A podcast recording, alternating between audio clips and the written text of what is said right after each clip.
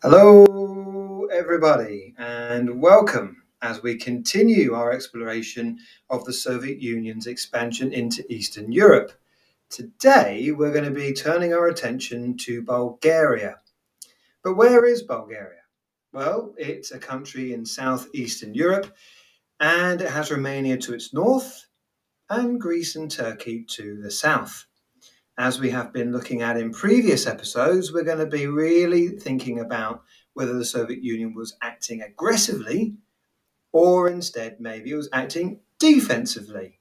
But also, we'll be thinking about the methods that it was using and whether there's any continuity with what was happening in other Eastern European countries. So let's begin after the break with a summary of what was happening in Bulgaria.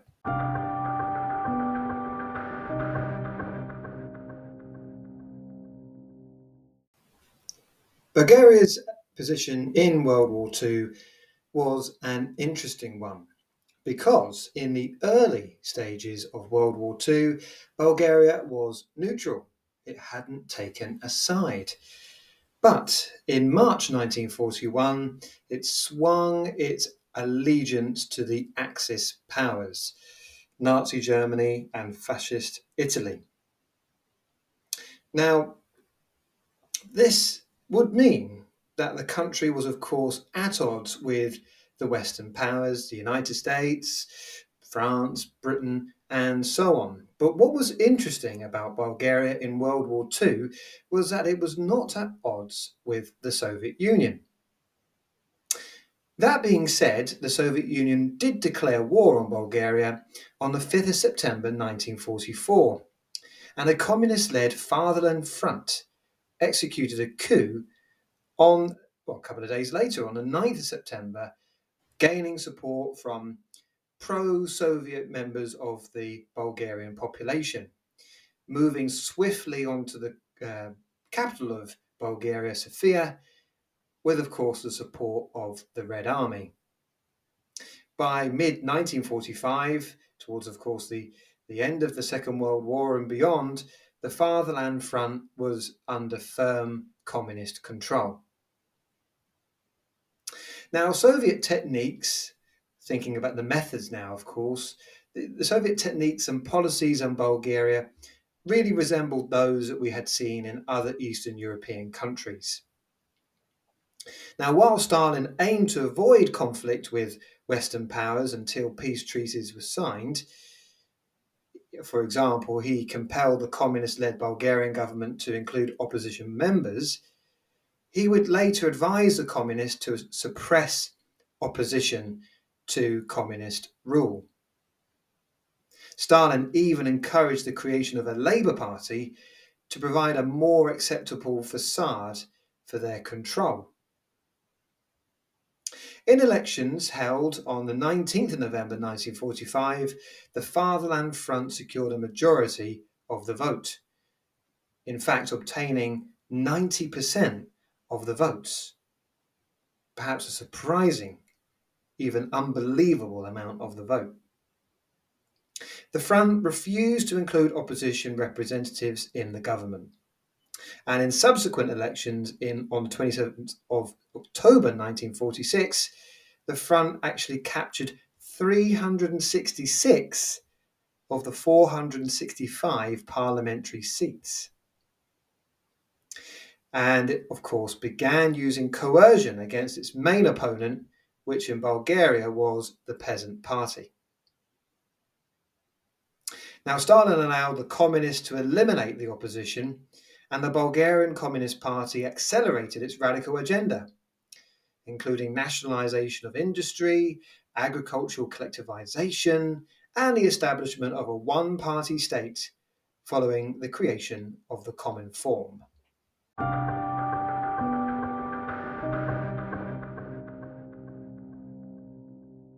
Welcome back as we do our usual multiple choice quiz that we always do at the end of these podcasts. These are an excellent opportunity to really test how much we have taken from today's episode.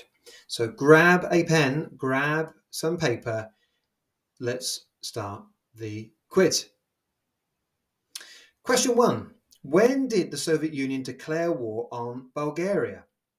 Was it the 1st of September 1944? Was it the 5th of September 1944?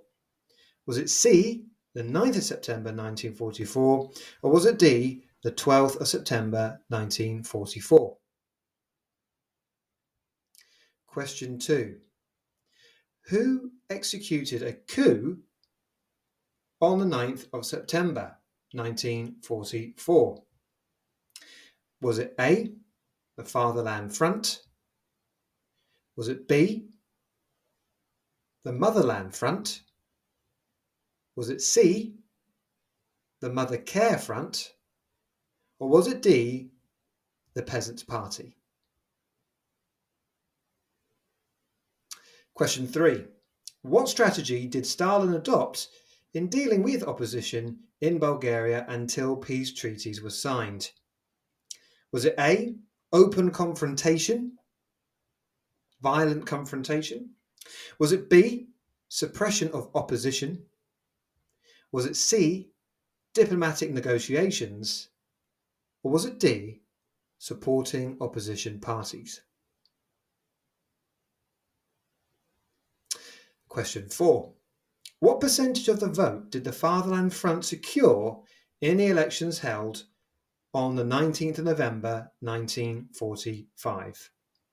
Was it A, 70%? Was it B, 80%? Was it C, 90%? Or was it D, 100%? Last question. Question five.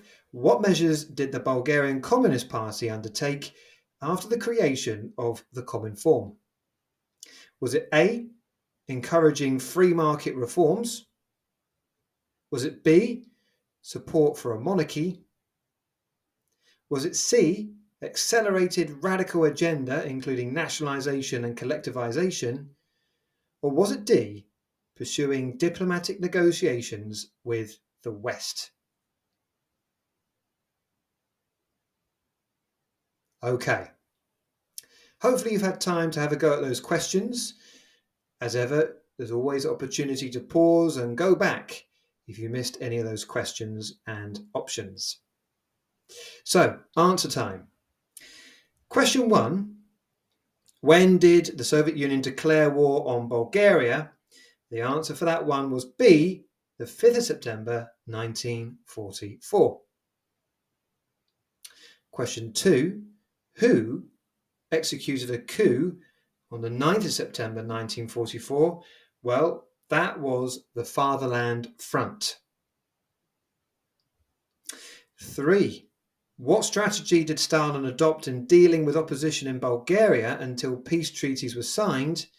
That was B, the suppression of opposition. Question four, the penultimate question. What percentage of the vote did the Fatherland Front secure in the elections held on the 19th of November 1945? The answer to that one was, of course, C, 90%. And question five, what measures did the Bulgarian Communist Party undertake after the creation of Cominform? That answer was C, the accelerated radical agenda, including nationalisation and collectivisation.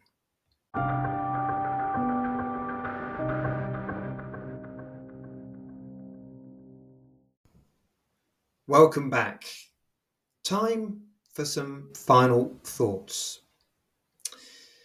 Was the Soviet Union's actions in Bulgaria aggressive or defensive?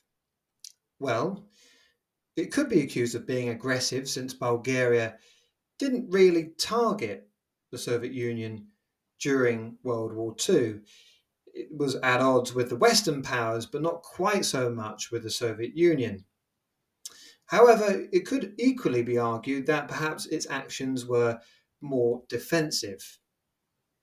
Of course, Bulgaria was an ally with Italy and Nazi Germany. It could well have been the case that the Soviet Union was fearful that Bulgaria might easily swing their attention eastwards, or at least allow Nazi Germany and, and fascistic Italy their support, or at least a more convenient path to invade the Soviet Union. Indeed, when Nazi Germany did invade the Soviet Union, the fear might have been that Bulgaria might, at the very least, have supported Nazi Germany with resources and with other munitions as well. Let's think about the tactics, let's think about the techniques, the methods that seem to be used in Bulgaria. Well, a recurring theme is the use of the Red Army. Oh, we've seen this in other countries as well.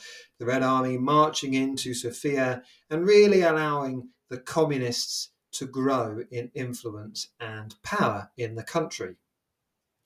But there were other similar tactics as well.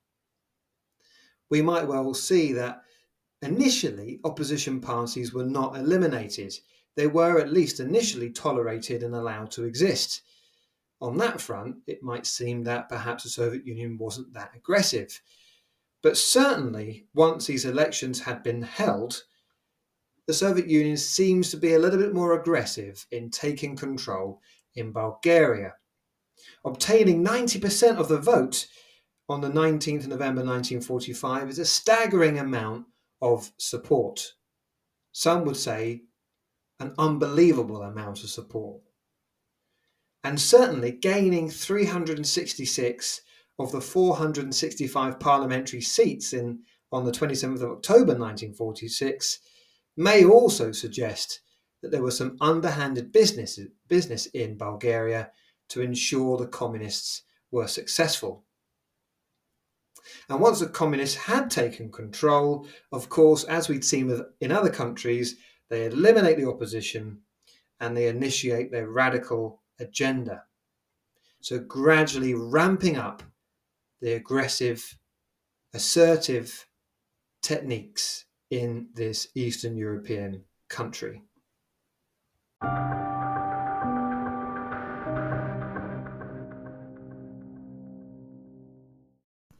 Thank you for listening to today's podcast focusing on the communist takeover in Bulgaria. Our next episode will be looking at the Soviet expansion into Czechoslovakia. That will be our final episode, uh, overall looking at the Soviet expansion into Eastern Europe.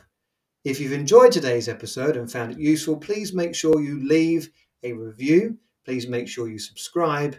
And of course, please tell others as well. Also, if you have found today's episode useful, then please make sure you go back and have a look at our back catalogue.